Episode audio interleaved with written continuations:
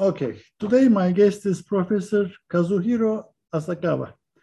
I'll keep my introduction short to maximize our time with him. In the next 30 minutes or so, we'll talk about Kaz as a person. Professor Asakawa is a thought leader and an esteemed scholar, and finally as a mentor to many PhD students and junior faculty. For the sake of time, I'll skip many of his accomplishments and give you a very quick snapshot. Professor Asakawa is an AIB fellow. His research interest lies in the areas of global innovation and global R&D management of MNEs, and his research appeared in many of our top journals. In 2021, he was elected Vice President Program for AIB. He was an Associate Editor for Global Strategy Journal and a Senior Editor for Asia Pacific Journal of Management. He's a consulting editor for Journal of International Management and sits in the uh, editorial boards of many leading journals. Kaz uh, served AIB as a track chair for the AIB annual meetings and as a teaching roundtable chair. He also served AIB Japan chapter chair and chaired the Temple AIB Best Paper Selection Committee. He was also president of Japan Academy of Multinational Enterprises. Thank you, Kaz, for joining us. Thank you, Ilgaz, for invitation. Uh, it's a great honor. Thanks. Uh, first question, what did you want to become when you were a child? When I was a child, I want to become a musician and I was really interested in classical music. So uh, as a fantasy, you know, as a little boy, I want to become a conductor of orchestra because I was listening to all the musics since I was young and I listened to radios um, and uh, kept listening to many, many classical music since I was young. And I was really addicted to that. So I listened to so many times and until the machine broke down. uh, do, you uh, do you play an instrument? Ah, uh, yes, I practice piano. Uh, so I took lessons, and then I also enjoyed playing the piano. But for some reason, I like more uh, the instrument, uh, orchestra music, because orchestra produces magical sound. The piano is great; it's instrument. Uh, this is the instrument I practice, uh, but I loved it. Uh, I like piano music, I play chamber music myself as a hobby, but um, orchestra is something special. So I always like orchestra music. So, so that's that's why I want to become conductor. You know, it's a kind of a stupid idea. You know, it's embarrassing to you know confess, but you know no, that was no, no, that was my, my my my dream as a boy. Interesting. Uh, so, uh, can you pinpoint the earliest moment of awareness between domestic versus foreign for you? Hmm. So this is something related to what I have said uh, a while ago. Um, because of my interest in uh, Western music, I was really interested in different sounds, the French sounds, German sounds, Russian sounds. Uh, whenever I listen to classical music, Russian sounds very different. So of course, the, the composers differences and also the uh, performance differences and and how the orchestra sound different. So I listened to many performances by different orchestras. Right? I, I started comparing them. The same piece played by German orchestra, French orchestra, etc. And I found it more interesting to see the difference ac- across nations. And also, I went to many concerts in Japan. And obviously, the Japanese uh, music sounds so different from the Western uh, performances. I started wondering why these sound so different. So this is my first encounter to domestic versus foreign uh, came from out of my hobby, which is music, because you know, music was a big thing uh, for me when I was child. Interesting. This is actually quite fascinating. Uh, I never thought about it, but yeah. Um, how did you choose scholarship and how did you choose to be an IB scholar? Um, well, I was uh, always interested in uh, international things. Um, and uh, in my undergrad studies, I, I majored uh, international political economy. And I studied um, international relations, um, transnationalism, uh, political interdependence, and the linkage between econo- economics and politics. But I wasn't interested in business in those days. My first encounter to uh, international business was when I did my MBA uh, in 89. Hmm. And uh, that was the year when the Bartlett and Ghoshal's Managing Across Border has been published. And uh, I was lucky uh, to study uh, with Nitin Nohria, and he was uh, he was a professor, young professor there. And oh, I, actually, I, I, was at HBS, and uh, I started my MBA in 1989, and the book has been published there. And I read the book with great interest, and I studied with Nitin, and uh, I started the independent research project uh, with Nitin and Phil Rosenzweig about multinational management. That was my first encounter to MNC studies, uh, but it was uh, you know master's level. And more seriously, uh, at INSEAD later on, I was doing my PhD at INSEAD, and initially I was doing uh, research on uh, organizational innovation, organizational creativities and innovations, and in OB areas. And OB department, I was working with uh, Professor Mike Brimm, and who's been supervising me in, in these areas. And as I was working on these issues, organization, innovation, creativities, I became more and more interested in international dimension of it. And in my third year, second year, third year in my PhD program, I, I was fortunate to be uh, able to join Yves Doz's uh, new uh, uh, research project on metanational management. And then metanational management uh, was a project uh, on new wave of multinational companies active in a global and open innovation. And most of the companies in our studies are among the Western companies, European MNCs and American MNCs who are already cosmopolitan, very geocentric kind, kind of MNCs. So I, they're very good at engaging a global and open innovation, orchestrating knowledge. But I wonder, what if these concepts apply to the most domestic, ethnocentric, homogeneous, uh, nationally driven uh, multinationals, such as Japanese companies? So I started looking at how the Japanese companies, arguably the most domestic, ethnocentric MNCs, can implement metanational innovation. So I was studying this kind of, so that became my PhD thesis. So that's how I uh, became uh, IB scholar. Interesting. This was fascinating. Um, something that is not on your CV that people might find interesting about you. Well, uh, my CV started uh, from my PhD days, right? So uh, nothing is written before PhD. And then apart from the music things that I just told you, um, another things uh, I'd like to mention is that um, uh, I went to two high schools, one in the US and one in Japan. And uh, I actually I finished, I graduated from two high schools, one in the US and one in Japan. So I was exposed to totally different uh, teaching styles and students' lives and uh, the classrooms discussion, classrooms dynamics and friendship and extracurricular activities and, and, uh, and all kinds of things. So I was amazed by the difference, the US life and Japanese life. And then um, I fell in love with American lifestyle. And then I really liked the um, America as a nation and the, the people over there. So I was fascinated. And also I was fascinated by the differences between these two countries. So that is a kind of a, uh, kind of a, my eye-opening experiences that led me to study international phenomena. It's quite interesting, actually. In your life, you got a lot of uh, comparative studies. I mean, you're basically naturally doing comparative studies since you, you were a child. Right. Uh, well, yes, that's you... right. I, I never thought about that. Right. Because, you know, I started comparing um, uh, different composers and start comparing uh, the same music played by different uh, uh, musicians etc. Yes, that's right. And then I compared uh, educational system in US and Japan. Exactly. If you didn't become a scholar, what would you do? What, what would be the second best career path for you?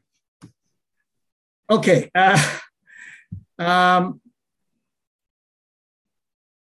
if I'm allowed to go back to my college days, um, I was uh, studying political economy, but then I would probably switch my major to music.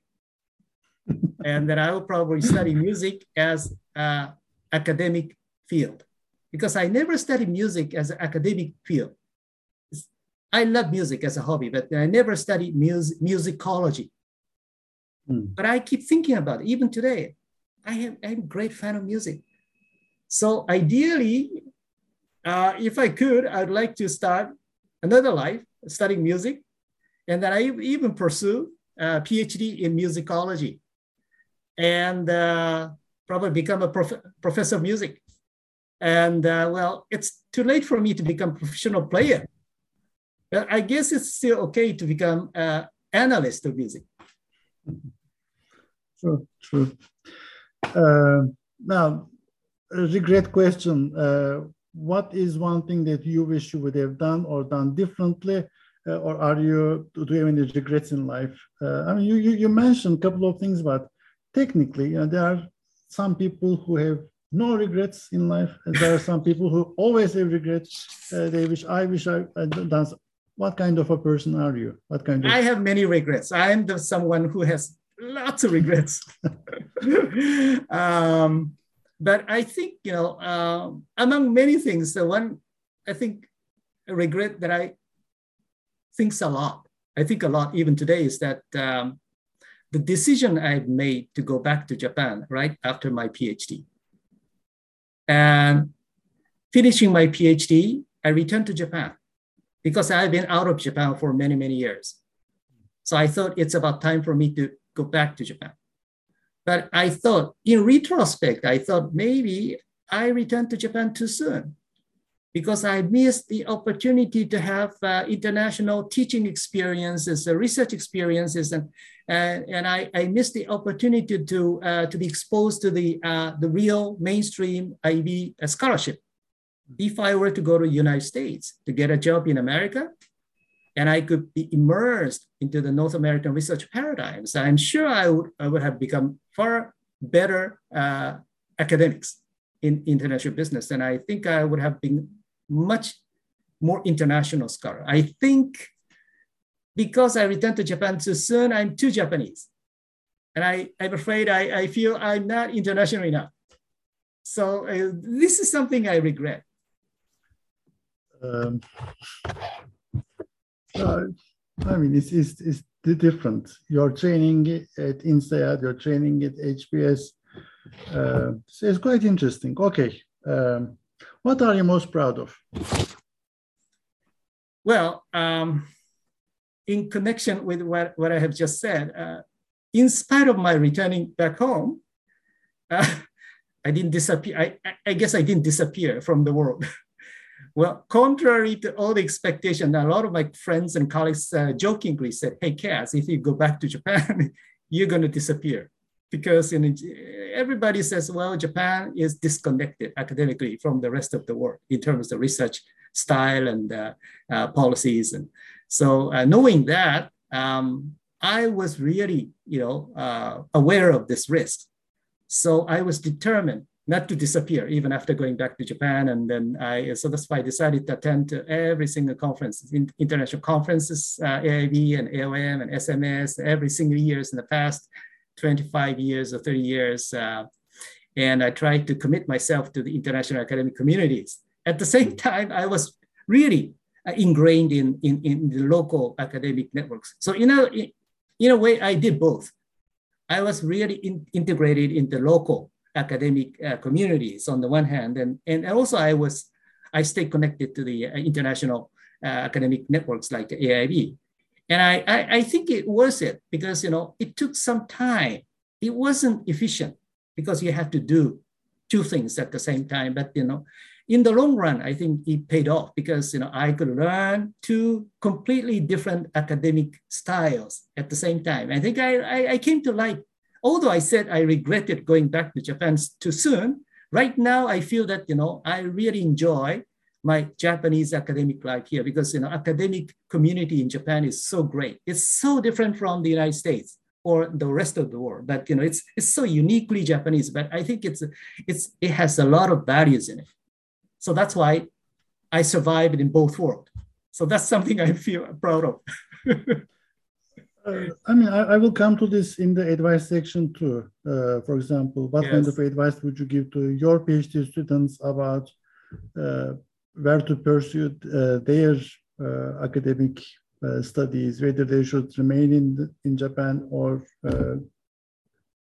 get to the US style yes. or the European. Yes. They're different. European style is different than American style. Very different. Definitely. So um, let's let's go to research. Let's talk about your research.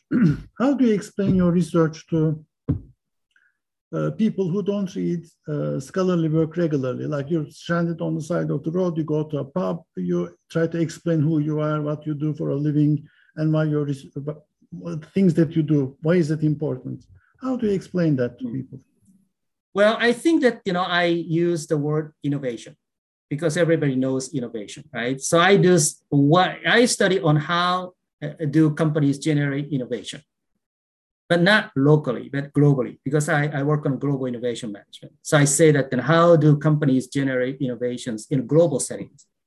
And I said, why is it important? Because you know, doing innovation locally is probably not that difficult because you and I sit to get together next to each other and share ideas, generate ideas, uh, like sharing tacit knowledge, brainstorming face to face. I think it's easier, right? But you know, by sitting next to each other all the time is not really advancing knowledge because you need fresh ideas.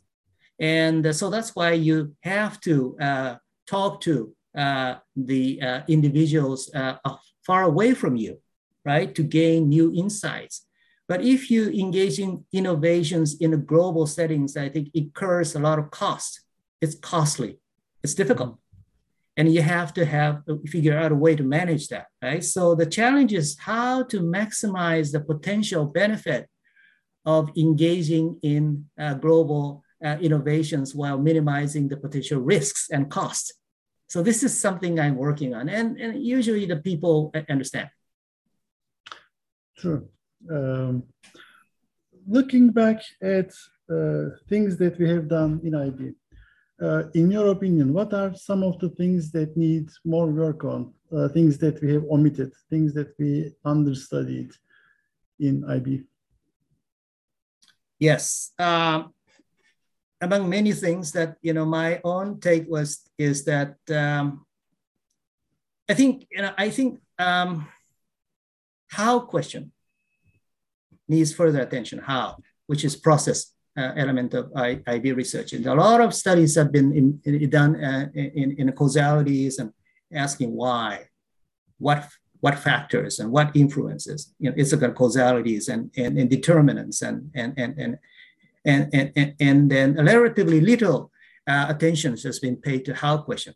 How do managers manage uh, MNCs, multinational corporations, effectively? And if I look back to the old days in, in, in, in late 80s and, and early, early 90s when I was still doing uh, my PhDs at INSEAD, and uh, there in a whole group of uh, the stellar uh, thought leaders uh, who are, have been working on this uh, on MNC process, like uh, Sumantra Ghoshal, Yves Doz, and Chris Bartlett, um, Westney, John Stopford, Gunnar Hedlund, Udo Zanders. These great minds have been working on the process management of MNCs. And this is a great uh, uh, uh, line of research. I call call them MNC process school, although there's no such school, right? Like a Uppsala school. I, I, I, I, I, I just always thought of them as MNC process school. Um, but um, if you look at in the current um, IB research uh, right now, I think I don't see that many, that much efforts in that uh, MNC process management. And I think it's, uh, I think we need to go back to this uh, MNC process research traditions more.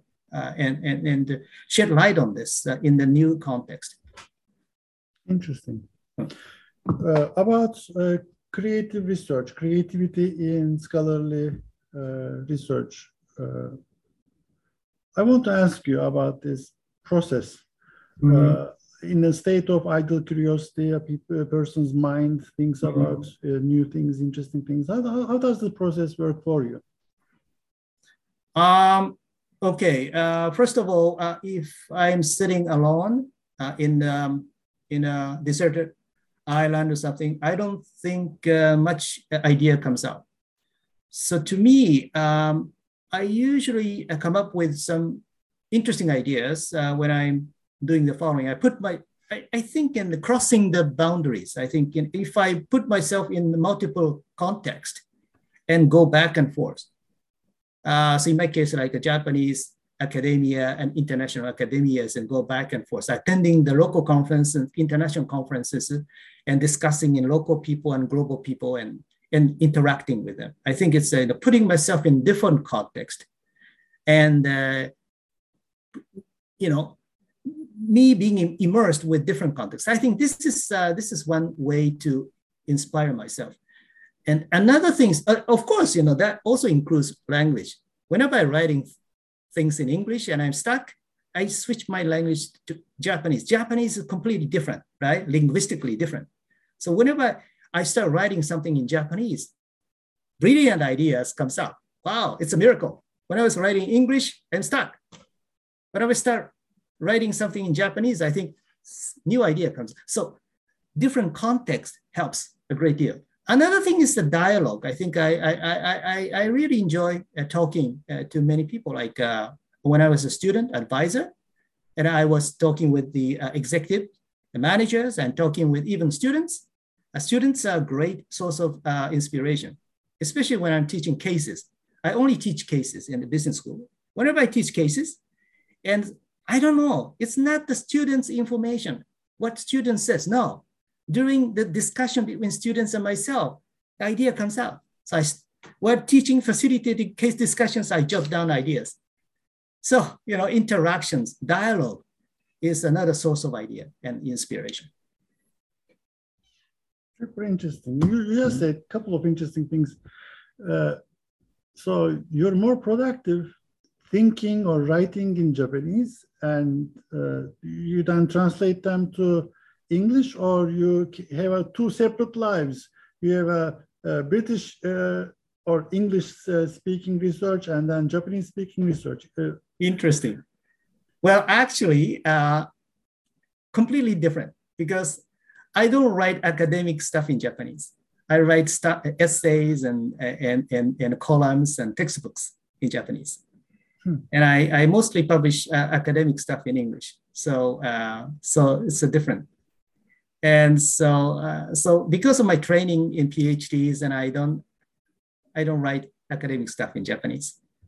No, I, have been trying to figure out uh, something that one of my co-authors said. Uh, I, am working with uh, Joe Mahoney on, on a paper, and he read one of the manuscripts, and he said, Ilgaz, you have a lot of verbs here, and you don't have enough nouns. And I'm, I never had that comments before. I never understood. And I'm still thinking, I was thinking when you were talking about Japanese versus English, um, that was interesting. Uh, okay. Um, about uh, the next five to 10 years of IB fields, what are some of the big questions that we should be asking, that we should be thinking about? Yes, um, there are many uh, actually, but you know, I think the one, if I were to choose one, I think uh, the most uh, imminent one is the um, to uh, re-examine uh, the all kinds of conventional wisdom that we have accumulated over the past several decades uh, in, in, in IB field in the new context.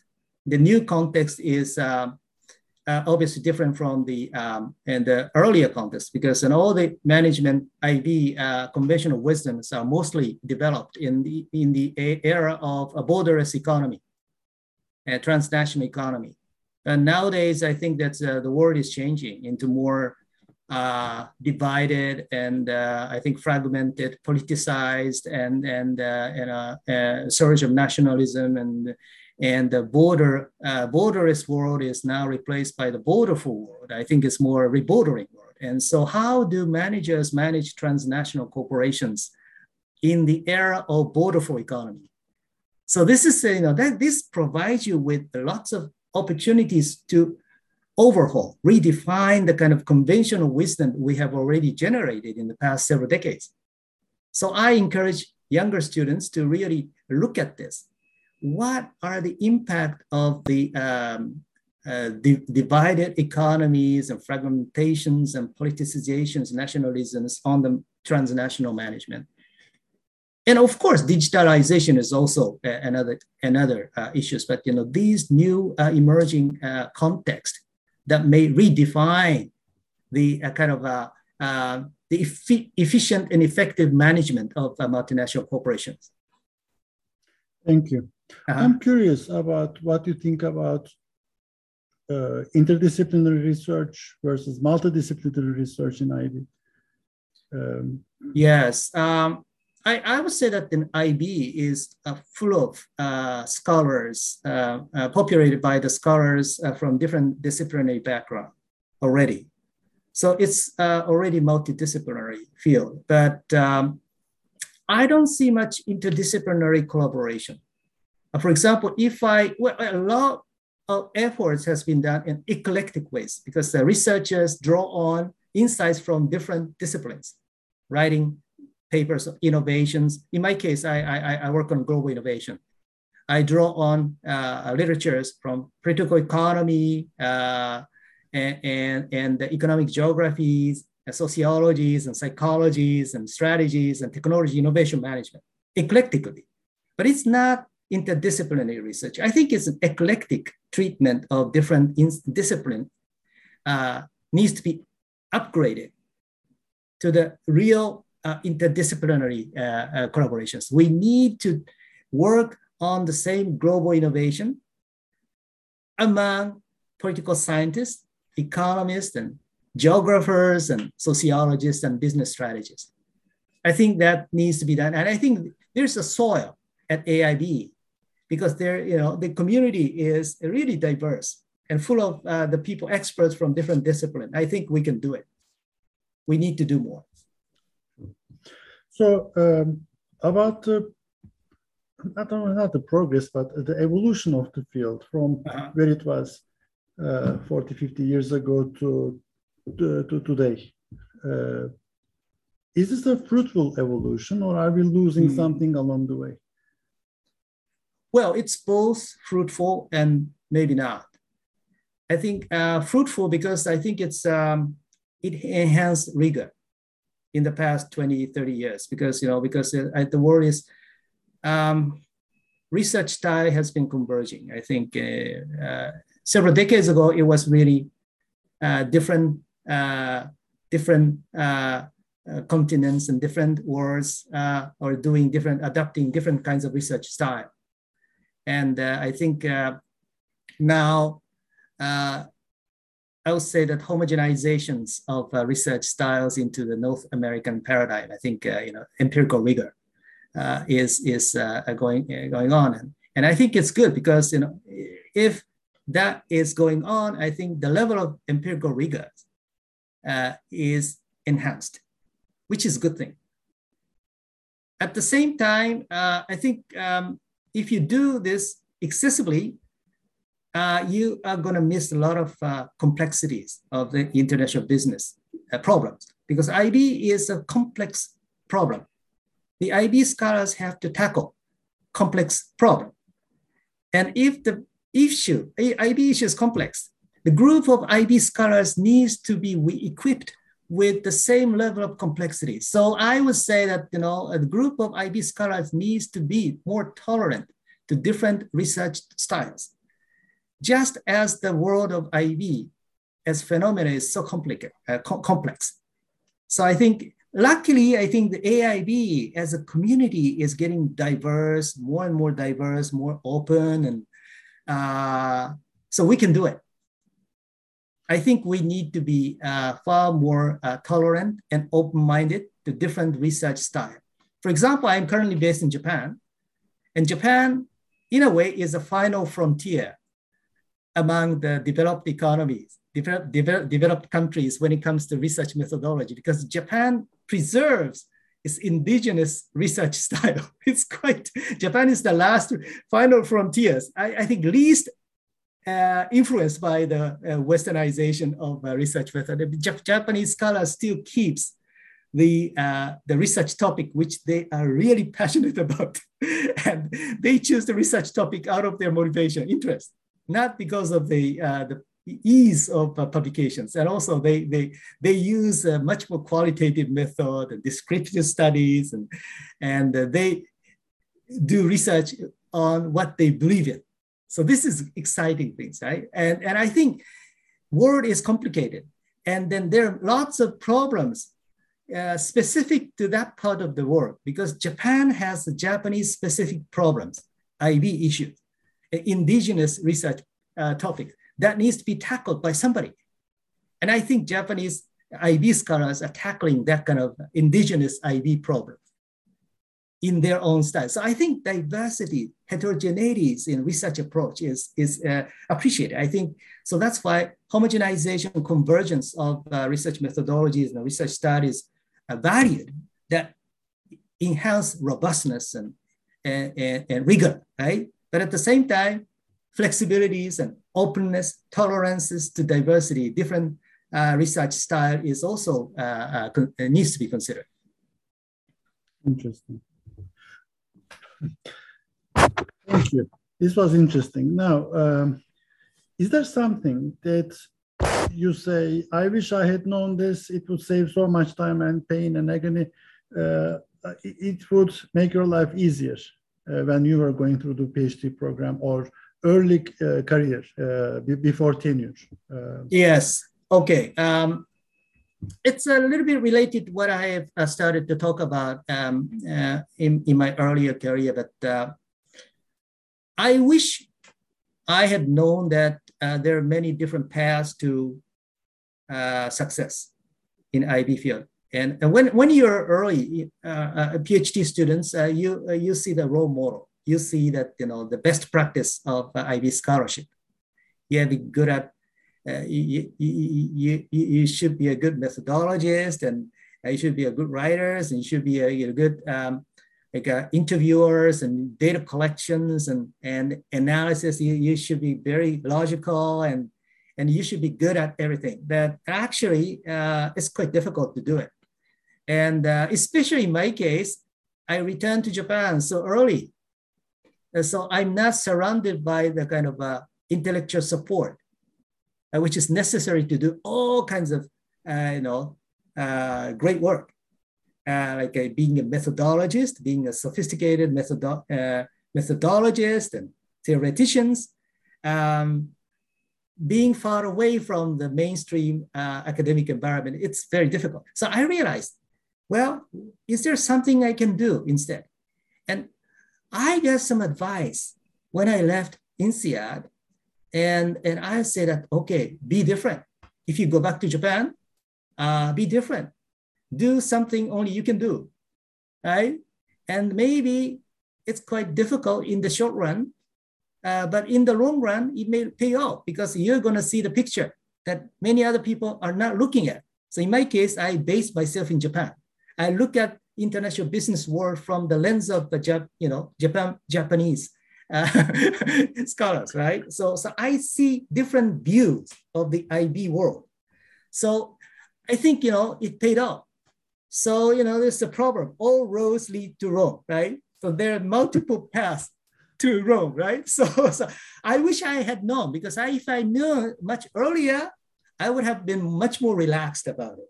And I enjoyed watching different pictures. True. True.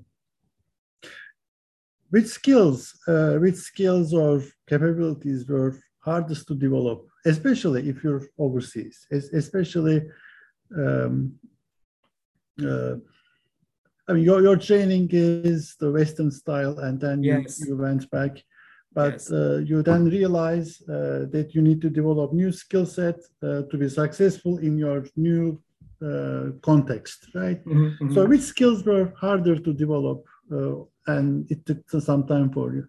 Okay, uh, to me, I think you know it's uh, my my my advice is somewhat different from the, those uh, in in the mainstream uh, like paradigm. But you know, since I returned to Japan, and I've been struggling with all kinds of barriers and obstacles, and then I realized that two things that are particularly important.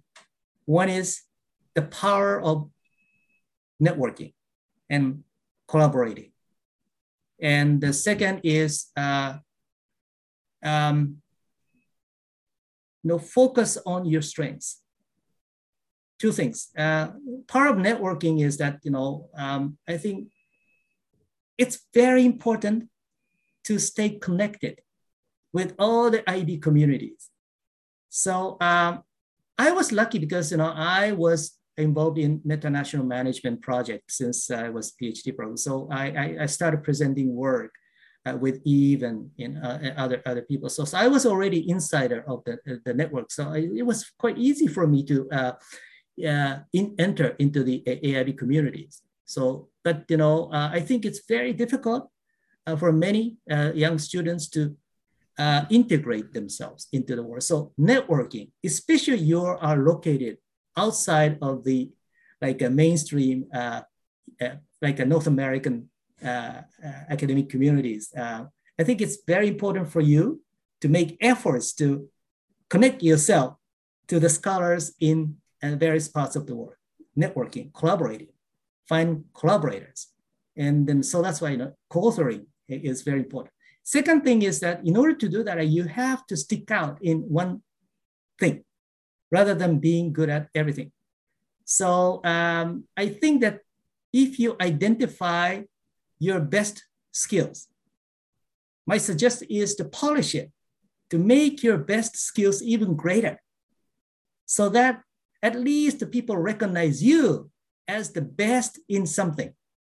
Even if you are located outside of the mainstream environment, if people identify you as someone who is extremely good at something, you're going to survive. You have a chance to collaborate because it's complementary, isn't it? So I think rather than trying to compensate for your weaknesses to become above average scholar, I think it's much better for you to stick with something we, you are already best at. I'm best at something. I want to make efforts to make my best skill even greater to stick out. I think this is the AIB and IB world is full of talent. Everybody is talented. Nobody cares about above average scholar. So I think you've got to make yourself above, not above average, the distinct, distinguished scholar in something, no matter how trivial that is. So this is something I, I, I feel strongly about it, especially if you're in the foreign environment. Interesting. Yeah. Oh, look at the time. Uh, for the sake of time, last question. What's the question that I should have asked you but haven't? Well, since I'm based in Japan, um, I would say anything interesting to study about Japan because nobody's interested in Japan nowadays, right? Japan, that's it. So, so everybody's talking about China and India and the emerging market, and nobody nobody's sure interest in Japan. I I I I'm committed to Japan, and uh, Ilgaz, you you may feel I, I why don't why why are not why aren't you so you know is there anything that you find it interesting to study about Japan? Actually, yes. Uh, because my uh, research, I'm an expert on Italian firms, it, Italian firms, and especially these uh, heritage firms, heritage uh-huh. assets, heritage firms, uh, which we call authentic firms. They do, they have been doing the same thing for the past 600 years, and they want to excel in what they do. You know, they, yes. they produce pencil, they, they have the best pencil ever, and that is a passion for these people. Actually, uh, with my co-authors, uh, we find these authentic firms more in numbers as far as the number of distributed uh, in nor- more than normal distributed in, in a context is Japan. Uh, we have these uh, people who make mochi. The, the, this, this family has been doing mochi, producing mochi for 2000 years. And uh, there's an interview and he says like, oh, my grandfather's grandfather's grandfather has been doing mochi. And my goal is to make the best mochi ever to make them uh, proud of me, uh, be, have, have, have my family be proud of me. Uh, what possesses this person to perfect something that has already been perfected for a couple of centuries? You know, this is quite fascinating, and uh, yes. I, am uh, quite interested actually in so many things that are unique to Japan, uh, especially for IB, because uh, this is an extreme case of uh, great way of testing theory, uh, all these IB theories. But yeah. Well, I think you know you should talk to Kiyohiko Ito, who who works on this you know a Millennium company, you know, thousand year old Japanese company. You know, how do they survive? You know, this is a great. so Japan provides you with excellent institution environment to study longevity of companies. And my version of interest in Japan, you know, if you ask me, you know, is there anything interesting to study of Japan? I would say, well, actually, Japan is notoriously, you know, uh, known as a kind of a inertia, you know, uh, and the lack of innovations and inertia, you know, nowadays, and nothing changes. But uh, because of this environmental uh, upheavals, uh, turmoils nowadays, I think society is just about to change. You know, the mountain is just about to move. So, you know, now is the time for you to look at kind of the how the companies and managers break free from the uh, inertia, how the inertia is beginning to break down. Finally, because digitalization is finally happening, right? Because of the COVID. Well, and the globalization, openness and uh, you know all kinds of diversity you know finally starting to happen so this is the right moment for you to look at japan how the inertia is finally beginning to break down it hasn't broken down yet but its beginning so what triggers the obstinate uh, system to collapse and break down you know so this this kind of deinstitutionalization process of the inertia is hmm. worth uh, exploring. And this is the time for you to look at Japan. True. Uh, innovative companies actually change the end product. The, the yes. product changes, so they innovate on the product. But authentic firms actually innovate on the process, so they keep the end product the same, but the inputs are changing. So they always do experimentation. So it's actually quite uh, challenging in, in this thing uh, I, I, love this. And uh, after the recording is over, we'll continue. Thank you so much. I enjoyed it a lot. I learned a lot. I'm sure the audience will agree with me. Thank you so Thank much. Thank you guys. very much for having me, our guest. It's a great honor. Thank you very much. Thanks.